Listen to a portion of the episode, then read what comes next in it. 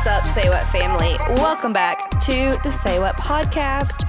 I don't know what tone of voice that was just that I was just coming in with, but you know, it didn't sound like me. So let's try let's try that again. Welcome back to the Say What podcast.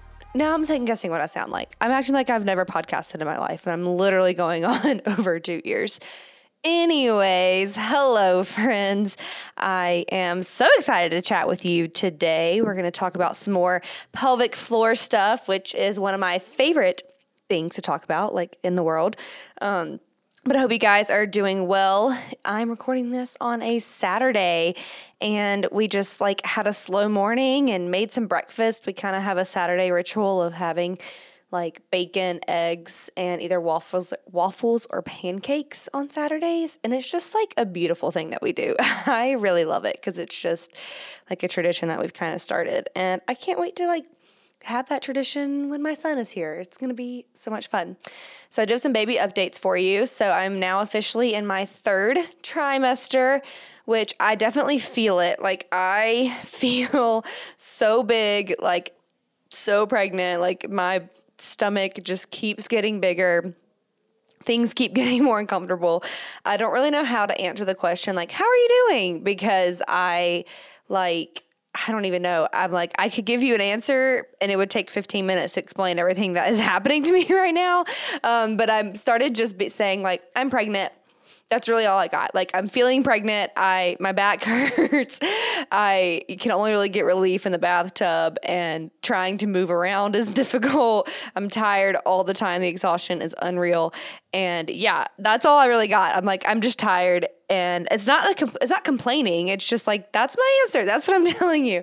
Um because I'm just tired. Like third trimester really is really taken out of me and I'm only you know, just now into it. So we got a long ways to go, but feeling really crazy and surreal that baby is coming soon. I'm just like so freaking excited as I'm talking about him. He's just like moving around. He's like, "Hey, say what family? I can't wait to be there." Um, I did a 3D ultrasound this week, which was so fun.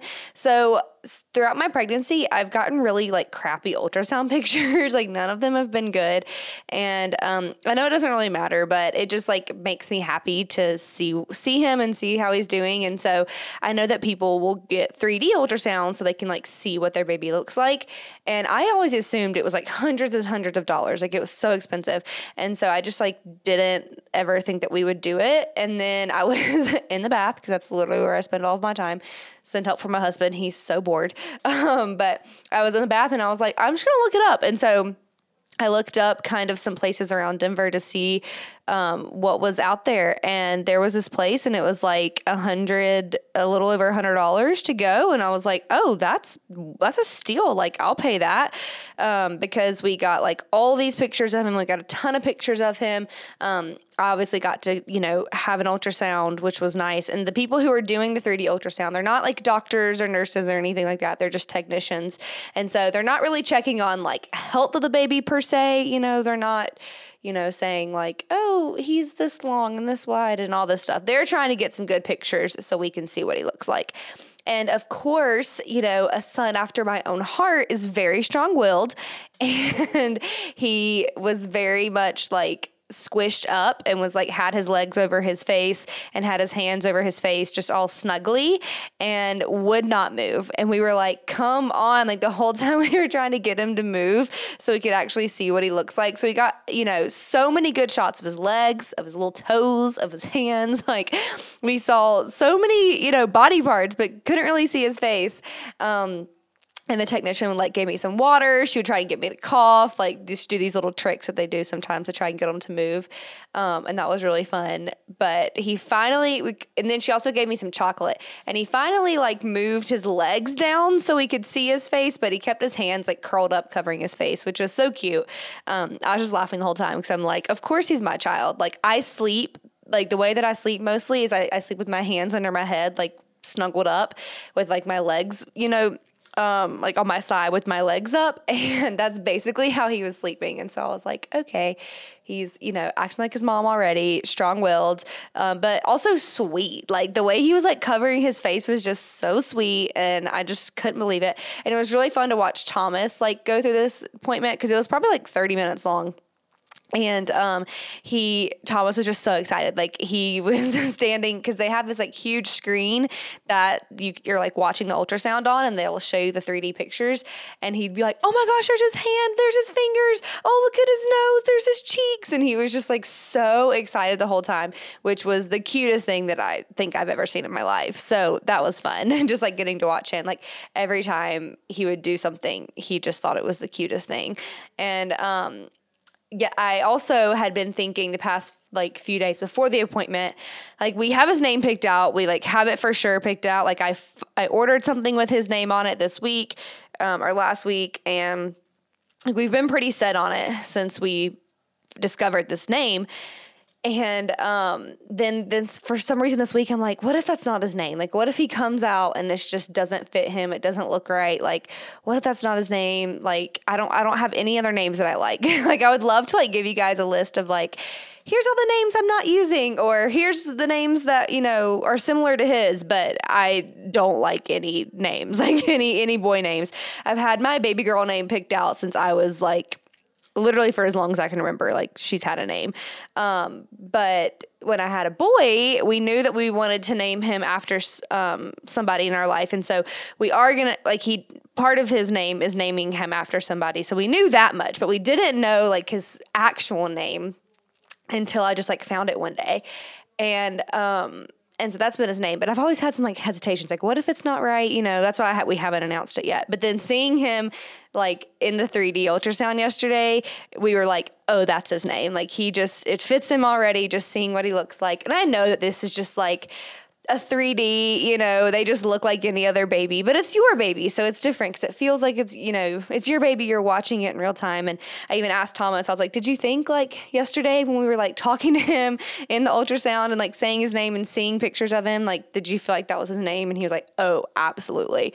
And so, um, yeah, so I'm not going to announce till he's here, which would it would be so much easier if I would have told you guys. Um, Thomas does want to keep it offline until he's here, so I am going to honor his wishes, um, and I'm trying not to be annoying about it because like I, that I just don't like that. I think it's annoying. Um, but it was like comforting to figure out what his name is, and that was really cute. And I will say one of the most crazy things was we were when I was laying there, I'm like seeing him on the screen. It's like live, obviously. So I'm like watching what's happening. And I felt him like punch me and I saw him punch me like at the same time. It's like I, I was like looking at the screen and I saw his hand like go up to my stomach and he literally punched me. And I was like, oh, I felt that and saw that. Like that was crazy. Um, that was cool. And a positive thing, which I'm trying not to get too excited about, but like I know what I saw, so I don't I don't know why I'm like hesitant. But um, I, my placenta moved. So I told you guys that I had a low lying placenta and the doctors were nervous about it. So I've been on like rest because um, my placenta was so close to my cervix. They were just like, okay, we just need to be careful. You're going to go see a high risk doctor because we want to make sure that your um, placenta has moved so that way we can plan for what kind of birth you're going to do. And um, part of this appointment that we had at this ultrasound place, like you can do like a placenta checkup thing, but I didn't add that on because I was like, I'm I'm going to the doctor in a couple weeks. They'll tell me. And um, but when we were doing the ultrasound, she was like, "Oh my gosh, he just is so snuggled up in your placenta, like he's just laying on it." And so I was like, "Oh, like is it higher?" Like because I because the ultrasounds confuse me sometimes of how they do it. And so she was like, she like moved to where um, she like moved her hand up and was like, "Oh yeah, like your ultrasound or your placenta is up here." So like placenta is so far away from my cervix, which means if when I go to with well, it's hard because she's not a doctor, so she can't tell me things. But my placenta is moved from what I could see in the ultrasound, which is beautiful. It's exactly where it needs to be. So if we go to the high risk doctor in a couple weeks, I'm hoping that she's going to say the same thing and they're going to check it out and it's all going to be fine, which means I can get, like move forward planning a vaginal delivery, which just makes me so freaking excited. So there's all the baby updates. Sorry that was really long. Um, I just really love talking about my son. So you're just going to have to have to, you know, I was going to say deal with it, but that sounded really rude. So thanks for listening to me just rant on about being a mom. Um, it's like really exciting. So it's hard not to talk about. Okay, let's get to the actual topic of today's episode, though, since we're literally 10 minutes in already. Um, I've actually been getting a lot of questions lately about like early signs of a pelvic floor disorder or like how much pain is not normal with sex and things like that. And, you know, I've been doing this for two years now. And so sometimes it feels like, I'm like repeating the same content over and over, but it just reminds me that like we have to keep talking about this stuff because um, you know, I feel like everyone knows it now because I've been talking about it for so long, but that's truly not the case. Like, there's new people who are joining our community every day, finding this podcast every day, or maybe are trying to search for a specific topic or something. So, I'm just gonna keep talking about this stuff. And, and you know, and the more questions I get from you guys, the more I know, like, kind of what content you're wanting, what content you're needing. And so, I just kind of recognized in my DMs recently that I've been having a lot of questions about like how to know if the pain is too much or if it's just like typical trying to figure out sex or if it's like um you know, should I be concerned? Should I not be concerned? And I remember, guys, I'm not a doctor, but I have studied this stuff a lot and I know a lot about it and have a lot of experience with it. And so I figured today we could talk about early signs of a pelvic floor disorder. So things to like, like look for, like if you have these, it may be worth talking to your doctor about stuff like that um, because you know I had painful sex for a year before I knew that wasn't it, like it was an issue. Because uh, before I got married, like I heard people talk about sex and people loved it. It was the greatest thing ever, and I honestly just thought like. Okay, everyone else feels like this sex feels this way, and they just have found a way to make it work, and that's great for them. I I guess this is just what it's like, and maybe it'll get better, maybe it won't, but I just kind of assumed, like, okay, this is what sex is. I had no idea it wasn't supposed to be this way until I started talking to my friend, and she was like, no, it does not feel like that. And I was like, oh, interesting vibes. I interesting. I didn't know that. So I was like, I figured something maybe was up because I was in so much pain every time, but I still just like kind of thought that's what sex was like. And I'm just really trying to help out my girls who are in that boat because I never want anyone to go through what I went through. And so if we can help avoid it, like let's freaking do it. So, what we're talking about today is this the I'm going to list off some signs to look out for, some symptoms that you may have um, that could could be that you have a pelvic floor disorder. And I want to make sure that's clear. Like, this could be. I'm not saying that this is like guaranteed that you have something, but I do think these are things that are worth talking to your doctor about. Um, and all of this also, like, if you have any of these things, I or a pelvic floor disorder, I want to remind you like it doesn't have to always be this way. That healing is totally, totally possible. Like there are absolutely things that you can do um, to experience healing, and I will talk about those at the end. Um, but I'm also saying like pelvic floor disorder because there are other disorders besides vaginismus. Like that's what I had, but there's vulvodynia, there's dyspareunia, there's vaginismus. Like I know people who have PCOS will have some symptoms like or could experience painful sex or endometriosis Um, and so I, I don't know a lot about, or I'm not going to be talking a lot about like PCOS or endometriosis symptoms. I'm hoping to have some more people on to talk about PCOS and endometriosis. Um, I'm just trying, I'm in like the planning process for that right now. So, but I do want to talk about those because I think those are important as well. Um, but I'm saying pelvic floor disorder to kind of cover like an array, an array of disorders. Okay, so let's get into it. So one of the early early signs of this is that you cannot insert tampons. So a lot of us women will start our period, you know, I actually don't even know how early the girls are starting it these days, but you know, middle school time, you know, 12, 13, 14, like those years, you know, your preteen years is when you're probably going to be starting your period. And um, I'm sure your mom's just like, here's some tampons and good luck. And or you're reading The Care and Keeping of You, um, which is the only you know body anatomy lesson I ever had. The only sex education I ever had was The Care and Keeping of You, which is an American Girl doll book, and it still just cracks me up. But like that's what I was given and was told like good luck. And I was like what? Um, but I'm sure you know you're just like given a tampon. And a lot of us are just like you know here we go. Hope this works. Let's see let's see if this is the way that it goes in. And a lot of us honestly if you think back to like your first time using a tampon you don't even know how to use it. Like I've heard of some people like just putting the whole tampon in and not even taking the applicator out or not even knowing how the applicator works. And there's like no shame in that because a lot of us aren't taught. We're just given the tools and saying like, good luck, figure it out, which is not okay. We should teach our people how to use this. And I also think we should start you know, giving our teenage girls and you know the people in our lives who are starting their periods like um, more than just tampons. Like I think you know, giving them an option of using here's a tampon, here's a pad, here's um, a disc, here's a menstrual cup, like showing them that there's other options besides just tampons, I think is really great um, because you may not want to use a tampon. You may find that you like a cup better. And I think just the normalization of all of the options is better than just being like, here's the only thing that you can use. Because I know there's sometimes a lot of shame around like, oh, I can't use a tampon. That's what everyone else uses, so I have to use a pad. And it's like, no, you can use whatever you want. You can free bleed if you want. Like that doesn't matter. It's up to you. Um, and when I say free free bleed, I just mean like not using anything and just like going in your pants, I guess, like just letting your period go into your underwear. Um, and so I think you know just sharing our options is better. Um, is better than just being like here's tampons. That's the only thing because that's not true. So let's say, okay, you've been given a tampon and you cannot insert it. That definitely is a sign of a pelvic floor disorder if you're unable to use tampons. Um, let's say you've tried to use them, but it just feels like you can't get them in no matter what. Um, this could be because your pelvic floor muscles are tight. This also could be because of your hymen. So I have a whole episode t- with one of my best friends. Um, she had a hymenectomy and she couldn't use tampons for a lot of years because of this, because her hymen was literally blocking the opening to her her vagina. And she didn't know that. And so that's where where her issues were coming from. So she didn't necessarily have like vaginismus or pelvic floor disorder. Her hymen was in the way. And so um, you could have a hy- that could be part of your issue as well which is also why i want to like encourage people to make sure you talk to your doctor which i'll talk about this at the end but i just want to reiterate like talking to your doctor if you're having any of these issues because like I, I, you know, as much as it may sound like vaginismus, it could be your hymen. You know, like it might be your hymen's in the way. We need to, we need some, to do something about that. So there's always reasons to talk to your doctor because there's things like infections that be, could be causing some problems. So and you can't test for that at home. So you need you need to see a professional.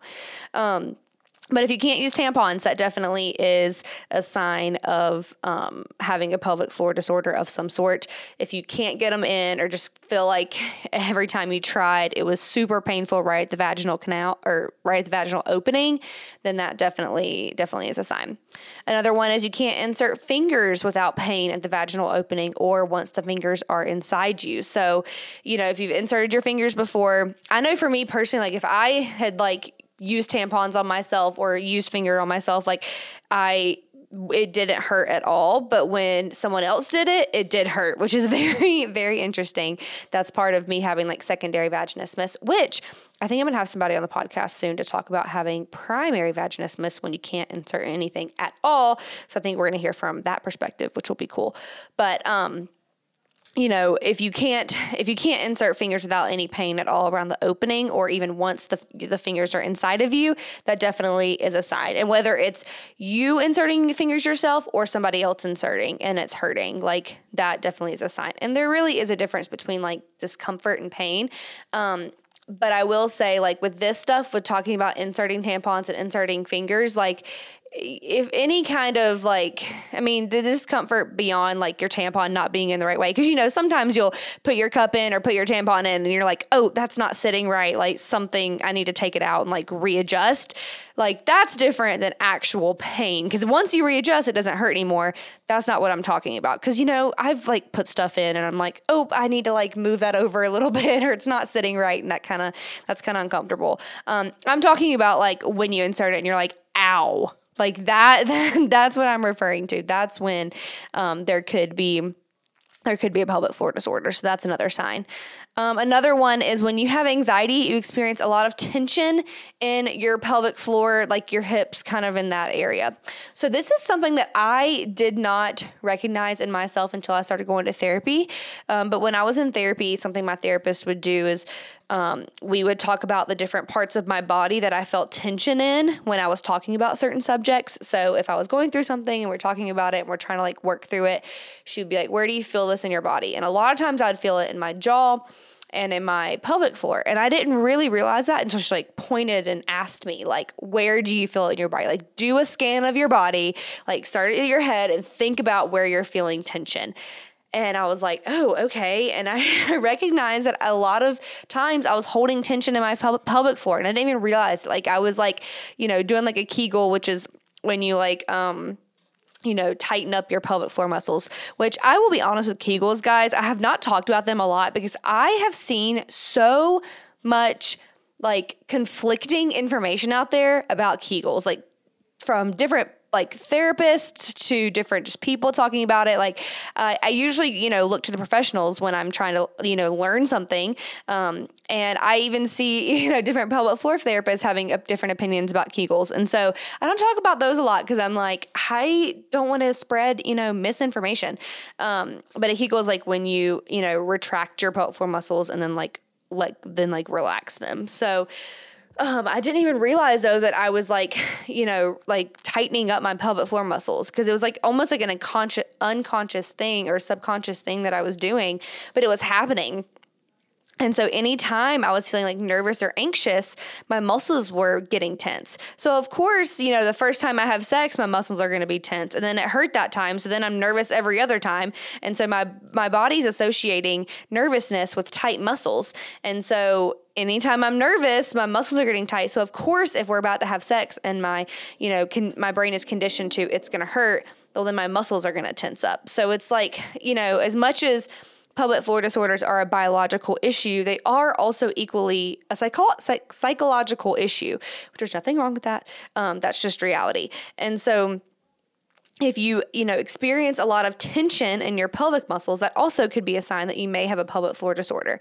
And i really did not recognize that in myself until like after i was going you know already already had been diagnosed and then i was kind of looking back over time and you know, working in therapy because I didn't even tell my therapist that I had this issue until I decided to go to the doctor because I just didn't think it was a problem or didn't think it was worth bringing up. And so when I finally brought it up, she was like, "Oh, we should really work on that. Like we should really spend some intentional time working working on this. Like this is very important and oh my gosh." Um and I truly was like, I wasn't trying to hide it from you. I just like didn't know. I just felt like I, my life was falling apart in so many other ways that we should talk about that rather than talk about this because, you know, all that pelvic stuff happened for me like right after I had gone through some trauma you know, before I moved to Colorado and even in Colorado. And so I was just like, um, I did not, I did not know. I wasn't trying to lie. Um, but yeah, so if, if you do experience a lot of tension there, that could definitely be a sign that when you try to have sex for the first time, or when you do have sex, or when you're having sex, that it could be painful. Because if you're associating, you know, the anxiety with, if your body's associating anxiety, nervousness with tense pelvic muscles, like if you're gonna do something that's gonna but it makes you nervous, then you're going to tense up. So that's just kind of like the cycle that it's in. Okay, the next one is that you have painful pap smears. So I don't really know anybody, and maybe there are people out there, but I don't know anyone who like loves going to the gynecologist. Um, but I hated going. I hated getting a pap smear because I knew it was going to be really painful. Now there is a little bit of a difference here between like, oh, this is uncomfortable. Like this woman's just like you know, sticking this stuff inside me. This is not fun. Um, there's a difference between that and between like, holy crap, this is hurting so bad. Oh my gosh, fighting back tears because you're in so much pain. Like, there's a difference between the two. And I hope you guys can use your discretion on that because um, I'm not because like I don't want to tell you that you have a pelvic floor disorder just because you might have like a little discomfort when you're getting a pap smear. Like there's a difference there. Um, because if you're getting a pap smear, you're like you're not in the state of like, you know, being turned on or being excited, which does relax the muscles. Like they're trying to check you out, and that's just like uncomfortable. Like they're putting the speculum inside of you. It's just some random doctor, you know. So it's just like not fun. But there is a difference between like that and having like a lot of pain. So I have every time I've gone to the gynecologist, or let me before I was diagnosed with vaginismus. This is pre-vaginismus. Um, and even post it would still hurt, but now it doesn't hurt anymore because I'm healed. But before going to the doctor uh, or before getting diagnosed, I every time I'd go get a pap smear, I would be like in tears in pain. Like I couldn't do anything after after my appointment. Like I always had to schedule my appointments for the end of the day so that I could just go home. I, I couldn't go back to work. I'd have to go home. I'd have to like get in the bath or like use a heating pad or just like lay in the bed because I was literally in so much pain and I was so sore afterwards. And you would think that, you know, the couple pap smears that I got before I got married and I was experiencing that much pain, you would think a doctor would be like, hey, that's like probably a problem. Let's talk about it. But of course, no one ever did, which is so ridiculous. And I'm wondering if it's because, like, the doctors do understand that like it's not fun for people so there's a level of discomfort but there really should be a better like scale or you know education. Well i don't i haven't gone to medical school so i don't know what they're talking about but i would love to see more doctors just be aware of pelvic floor disorders and be aware of the pain that their you know patients are experiencing during these things because if you are like in tears like that is, that is just not okay. Like that is that is a sign that something else is up. Um, so that that definitely is a sign that you could have a pelvic floor disorder. And for me, like the only um, signs before I had sex was that I had tension in my pelvic floor muscles and I had painful pap smears. I could use a tampon, I could insert fingers, never had any issues with that. So for me, like uh, that's the only signs that I had. Um, but that's just that's just for me. So there could and there's other people out there. So I'm gonna you know want to share that. Okay, next one is that you experience burning when you try to insert something. So if you're feeling any burning when you insert a tampon, insert fingers, insert a penis, like if there's any burning in your in your vagina around your vaginal opening, that definitely is a sign that something is wrong. Now you know, sometimes we get infections in our vagina. Sometimes there's like bacterial infection or UTI or whatever. Like sometimes we have infections, and so burning is often a, often a um, sign of infection. I'm not talking about like the one time that you're burning and then you go get on medicine and that goes away. I'm talking about burning like every single time. So there definitely is a difference here because a lot like if you if you if you do have um, a uh, infection like burning is one of the, the, most common symptoms of infections in our pelvic floor. I'm talking about like this is like repeated over and over, like every time you insert, regardless of if you have an infection or not. So that's what I'm talking about. So if you experience burning every time when you try to insert something, that is not a normal pain. Like that is that is not that or no pain is normal, but that is not normal. It should not feel like that. So that is definitely a sign that there's something going on with your pelvic floor. So for me, before I had sex, I only the only symptoms I had were the tension in my pelvic floor and painful pap smears. I didn't have anything else. Um, but you know, that's just me, and that is what it is. Uh, but I did want to share that. Like those are the only ones that I had. So now let's move on to when you're actually having sex, and here's some signs that you have a pelvic floor disorder.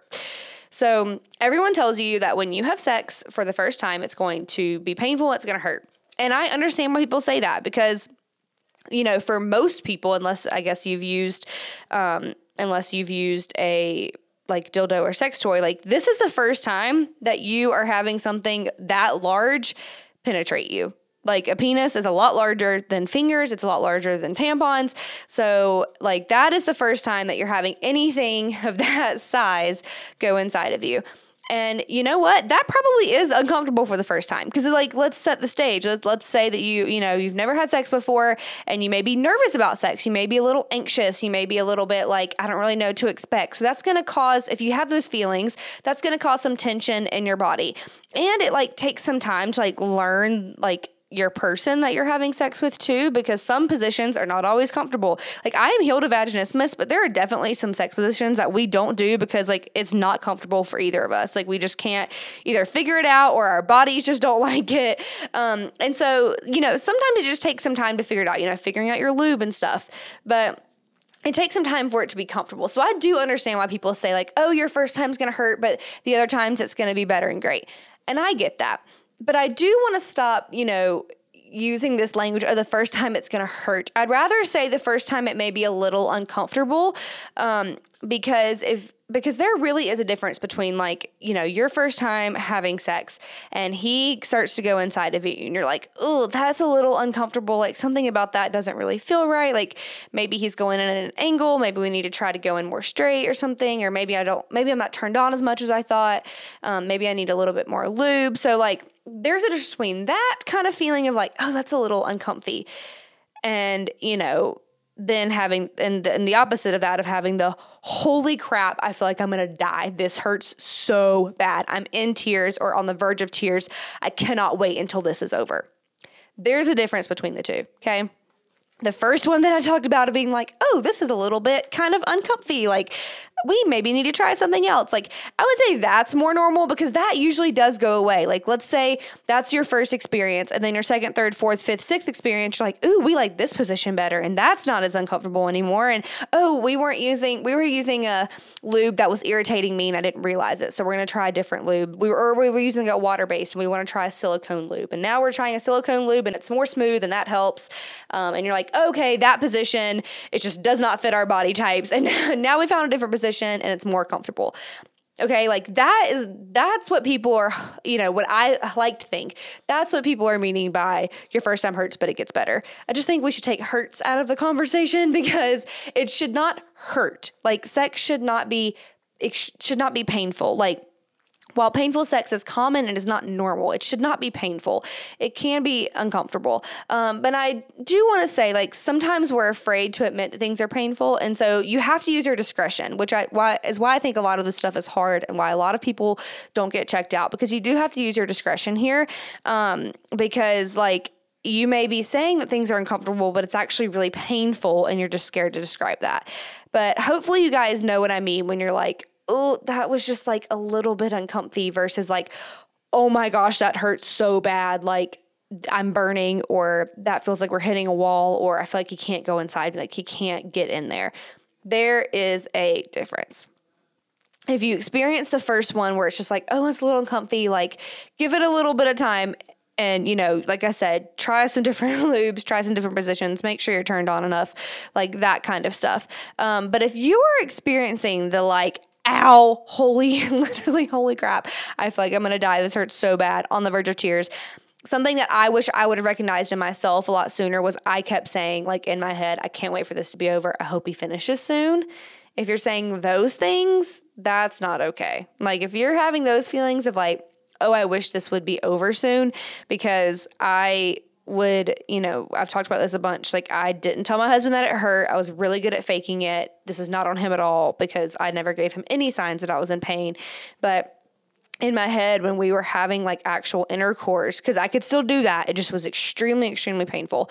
When we are having intercourse, I'd be like, oh my God, I hope he finishes soon. I, I need to make sure that I'm doing the best that I can to help him finish soon so this does not last long. Like, I cannot wait for him to get out of me that is not okay. Like that is not what it should feel like. Like that is not what it should feel like. Um, and I would even feel that way when I would be like, you know, because I because because you know, sex is for both of us, so we want to make sure that we're you know both feeling really good. And so even when you're like also getting pleasured at the same time, like I'd still be like, even though this kind of like feels good for me because of stuff that we're doing to me, the actual penis inside of me is hurting and I can't wait for it to be done. Like that is not okay. That's not what it's supposed to feel like. So hear me friends, like that is not what it's supposed to feel like. And like another sign with the sex part could be like maybe you don't have a ton of pain when he first initially inserts inside you, but as he's inside of you the whole time, that's painful. Like that's also a sign of it not being that that something could be wrong. You could have a pelvic floor disorder. Um, because everyone I think experiences pain differently. I know that mine and a lot of people I've talked to have mostly experienced pain right at the vaginal opening, and then once they get inside, it doesn't hurt that much anymore. But for some people, some people it hurts the whole time that they're inside. Um, and and that's not okay either. So those are some definite signs of like that that something is wrong and it shouldn't feel that way. Like it should not sex should not feel like and I don't like to say should, but in these in these conversations I am because that's how I got to describe it. It's you should not be thinking I can't wait for this to be over because this hurts. Like that's not okay that is a sign that something is wrong and that there could there's a pelvic floor disorder that you probably have. Um, and I will also say I have like talked to some people before, and I don't know if there's an actual name for this or if this is just like cause and effect, but I have talked to some people's whose husbands, and I don't know how they quantify like a large penis versus a smaller penis or whatever, but and maybe it's just like their body shapes and sizes, but I have like you know, talked to some people before whose husbands really did have like a penis that was so large that it struggled to get into the into her. And it wasn't necessarily that she had like a pelvic floor disorder. She just needed her muscles to be used to something of that size getting inside of her. And so she would use dilators to help that out and that's all she needed to do. And once she used like really large size dilators a lot her muscles got used to something that size and she was okay. So i've actually heard that from from a couple people. So that could also be something as well of like you your husband just has a large penis. we we need it. We need to do some work on that. You know, on your body, you should try and, and accommodate that size. So I've also heard of that before. I don't know if there's like a name for that or whatever, but I have heard of those stories before. I think that's important to share. Um, but you, like I said, with this, you got to kind of use your discretion a little bit. But I do feel like it's really helpful for me to share what you guys said because I asked you like what your pelvic floor disorder feels like, if you could describe it. Because I just think back to Hannah when she was, you know, myself, Hannah, when I was going through that year of painful sex and thinking like, I said out loud multiple times, I know I don't have vaginismus because I I thought you had vaginismus if you had been assaulted. I didn't that's what I was taught in school. And so um, I didn't think that you could have it if you had not. And so I was like, I remember telling my friend, like, I don't have vaginismus. I don't really know what it is. I don't know how to describe it. I just thought that's what sex was supposed to feel like. And I just think back to her and it makes me sad. And I don't want anyone to ever experience that. So I think it's helpful to hear from other people how they would describe like their pelvic floor disorder. And so if you're sitting here wondering if this is you or not, like this can this could help you out. So here's what some of you guys said. I didn't list them all because that would be very long, but also a lot of us said the same thing. And the main response I got was very similar to this first one, and that was I definitely felt like I was hitting a wall, but I also had this feeling like it was on fire. So the main response I heard from you guys was, I feel like I'm hitting a wall. I feel like I'm hitting a wall. I feel like I'm hitting a wall. So, or like he's hitting a wall when he's trying to go inside me. So that's definitely a sign. That's one of them um, that a lot of you guys said. And the fire, and also feeling like it's on fire. I think that's a good description as well. Like you're just feeling like it's burning and it hurts, like something is on fire when he tries to go inside of me. Another one I heard, another one that you guys said was, it feels like my opening, talking about my vaginal opening, is way too small to fit my husband. Like it's way too tight and narrow. Um, and so that's what I was mentioning earlier. Like maybe, maybe your husband just very large, and we need to use some dilators that are of his size to be able to get used to the stuff going inside of you. You know, um, and so that's another thing I heard. Um, another one, or another thing that you guys said. Another one. It feels like a wall and just too tight. It felt impossible for penetration. Again, with the wall comment, like it, a lot of you guys said it felt like you were just hitting a wall. Um, next one. Only way I could describe penetration was like when you slam a finger in a door. Instant shock, cold sweats, and shaky. Just awful. But so much better after pelvic floor work. Well, I am so happy to hear that it is significantly better after pelvic floor work because hallelujah for pelvic floor physical therapists. They literally save lives. Like, I am so, so, so grateful for that. Um, but I think this is a good way to describe it of like, when you slam a finger in the door, you get you get sweats, you get your instant shock, like it you know throws you off. It's so painful. Um, and so that's that's how she describes it. And this does make me sad, like reading these, but I am also encouraged because a lot of you guys have said that like it wasn't always like this. After you went to pelvic floor physical therapy, you experienced so much healing, and it's not like that anymore. And it's like praise God for that. Um, okay, another person said it felt like a tampon was hitting a wall. I can still remember the feeling. Um, the next person said burning feeling was my biggest symptom. Also, chronic hip pain. It's all connected. Um, it absolutely is all connected. I think the best thing I did for myself was switch from my pelvic floor physical therapist to a holistic pelvic floor therapist um, because I noticed that in pelvic floor physical therapy, the first one that I went to, she just kept giving me medicine. She was giving me lidocaine. She was giving me diazepam. And she was like, we can't really do any work on you until your muscles calm down. And I'm like, well, you have to sh- teach my muscle muscles to calm down, and just giving med- me medicine is not going to do that.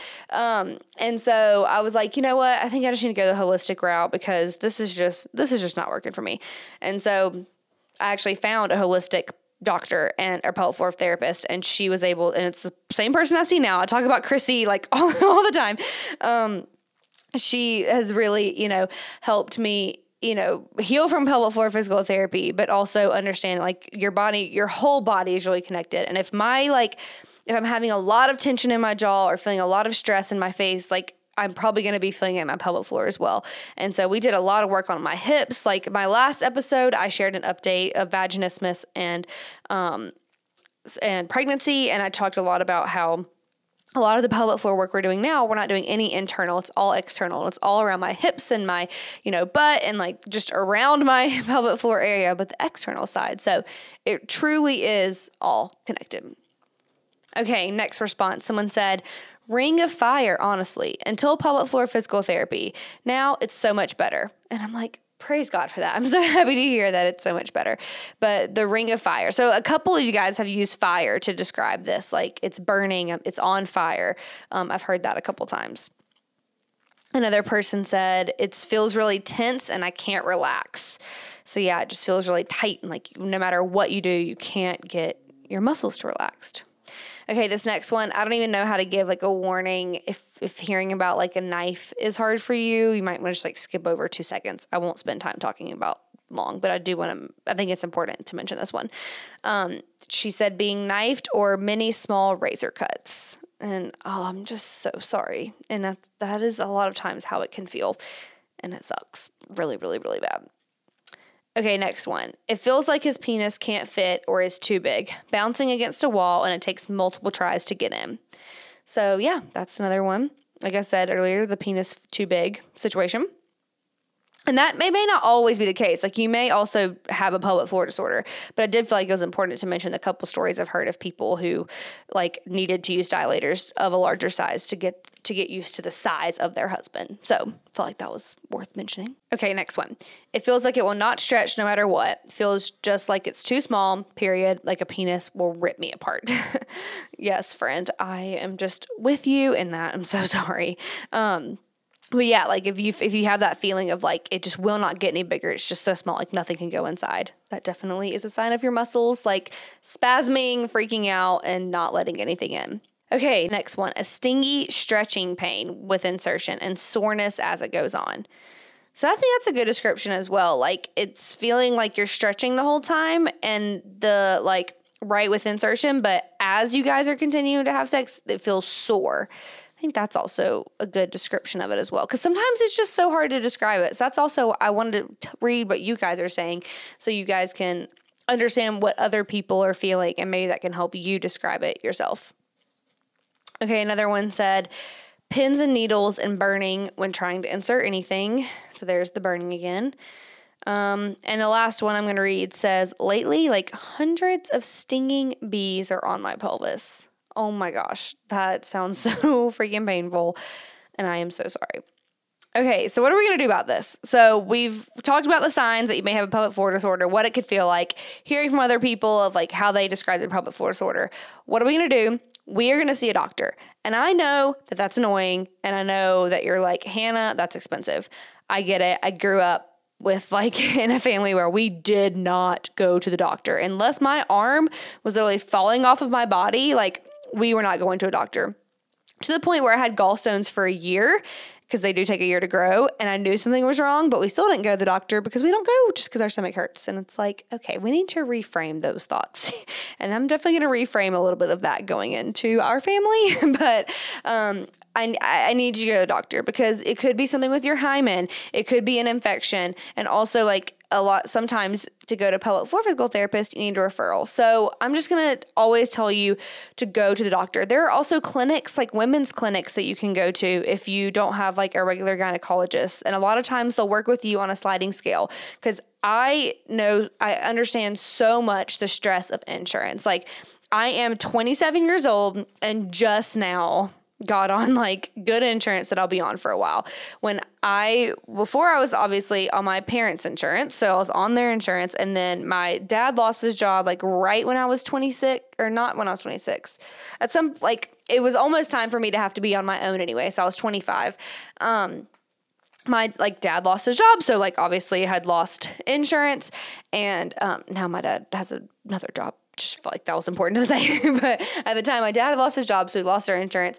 And um, it's also so sad that we live in a world where like my dad, I remember him calling me to tell me that he had lost his job and he was so upset he was crying the only thing he was saying like only reason well he was calling to tell me about his job but his biggest worry he was like this means you're not you don't have insurance because of the situation that happened he was like you don't have insurance. And I was like, okay. I was like, I'm going to be fine. We're going to figure it out. But he, he was like so stressed because not even because they didn't have like, we, lo- he lost his job. He's the main provider for my parents' home. Like he was stressed because that means his kids lost their insurance. And I just hate that that's the world that we live in. Like that that's their first stress. But um, so I remember, so like I was on my, you know, parents forever. My parents had great insurance. And then like once after that, I have gone through so many different insurance programs. I've done the like affordable care insurance things that you can like qualify for through Obamacare, or whatever that stuff's called. I, you know, have been on those. Like I have, we have gone through the ringer because Thomas and I don't have typical jobs. So like that's the hard part is like I don't have a normal nine to five where they offer insurance. Like we've always been more like entrepreneurial, entrepreneurial and had, you know, different kind of jobs. And so like we finally are at a place in our lives and I'm 27. Am I 27? No, I'm 26. How old am I? I'm going to be 27 in November. oh my gosh, I can't keep up. Um like I am, you know, I was like I just got so distracted by my age. Anyways, I'm about to be 27 and we just got on insurance where we don't have to worry about this anymore. And that's because Thomas works at the church and the church is offering us insurance and I'm on his. But like it is seriously the biggest stress of life is freaking insurance. So I get it if that's something that is like causing you hesitation to go to the doctor. But there are clinics out there, there are women's clinics. There's a lot of places that'll be more than willing to work with you on a sliding scale with payment stuff. And so I think it's worth it. I think it's worth the headache of like trying to find a place that can offer that for you just to get checked out by a professional. Um, I really, really, really do think it is worth it. And then after that, regardless of whatever or whatever your doctor says, I encourage you to, you know, follow that unless your doctor gives really bad advice like drink wine or you know maybe you don't like your husband enough. If they give you like a good plan of like oh let's refer you to a pelvic floor physical therapist or you know you have an infection like i want to encourage you to listen to your doctor. Um, and if you don't if you feel like after you see your doctor you're not getting any good next steps then the next thing i would encourage you to do is see a pelvic floor physical therapist. You do not always need a referral. Um, you may need one, but you don't always need one. And so if you're like, how do I find one of those? Literally Google it. Like that's that's not me being like sassy or whatever, like or smart. Like that's that's just how you find one. Like that's I found mine on Facebook, but you can also find them like holistic pelvic floor therapist near me, pelvic floor physical therapist near me, and just see what pops up um, you can find it that way. You can also, you know, ask your doctor for recommendations. You can ask some friends, ask around. Like, you can hopefully find one. Um, I wish there were more pelvic floor physical therapists like uh, widely available. It just feels like there's not, unfortunately. But I really hope that there's more options for you. You can also book with some of those online. Like I know um, Laura Meihofer, and I've had her on the podcast a couple times. She um, is fantastic. And I know that she offers like video consults. So there are definitely options out there for you if there's not one near you. So that definitely is worth it. And then my third option is dilators. Like they're great. You can use the intimate rose ones, and I can link those in the episode notes. Um, and I think dilating is a great start for you in your healing journey. I have an episode that's like dilating 101, where basically goes over like everything about dilating. So you can listen to that if you want to learn how to do it. There's also a lot of videos, tutorials out there for you. Um, but highly recommend dilating. Okay, so those are a couple next steps. I also recommend therapy and talking to your friends and all that stuff. But we are running out of time. We're getting up to almost an hour, and so we gotta we got we gotta stop chatting today. um, but that's what we do about it. Um, healing is totally possible, friends. If you're listening to this episode and feeling discouraged, I don't want you to feel discouraged. I know it's so hard, um, but just know that it does not have to be like this forever. That healing is totally, totally, totally possible for you. Um, and I am looking forward forward to the day that you call me and tell me that you were healed, like, or DM me on Instagram and tell me that you're healed. Like, I get those messages from people all the time. Like, even if we've never talked before, my favorite messages are people who are like, I just wanted to tell you that, like, I, you know, experience pain free sex now, and it's the greatest thing that ever happened to me. And I'm like, oh my gosh. So I just, I can't wait to hear all your messages about you know, your healing that you're experiencing. Because um, it totally happens and it's absolutely possible for you. Well, thanks for hanging out with me today, friends. Love chatting with you as always. Um, send me a DM if you need anything. I'm here for you. Um, but I love you guys so much, and we will talk soon.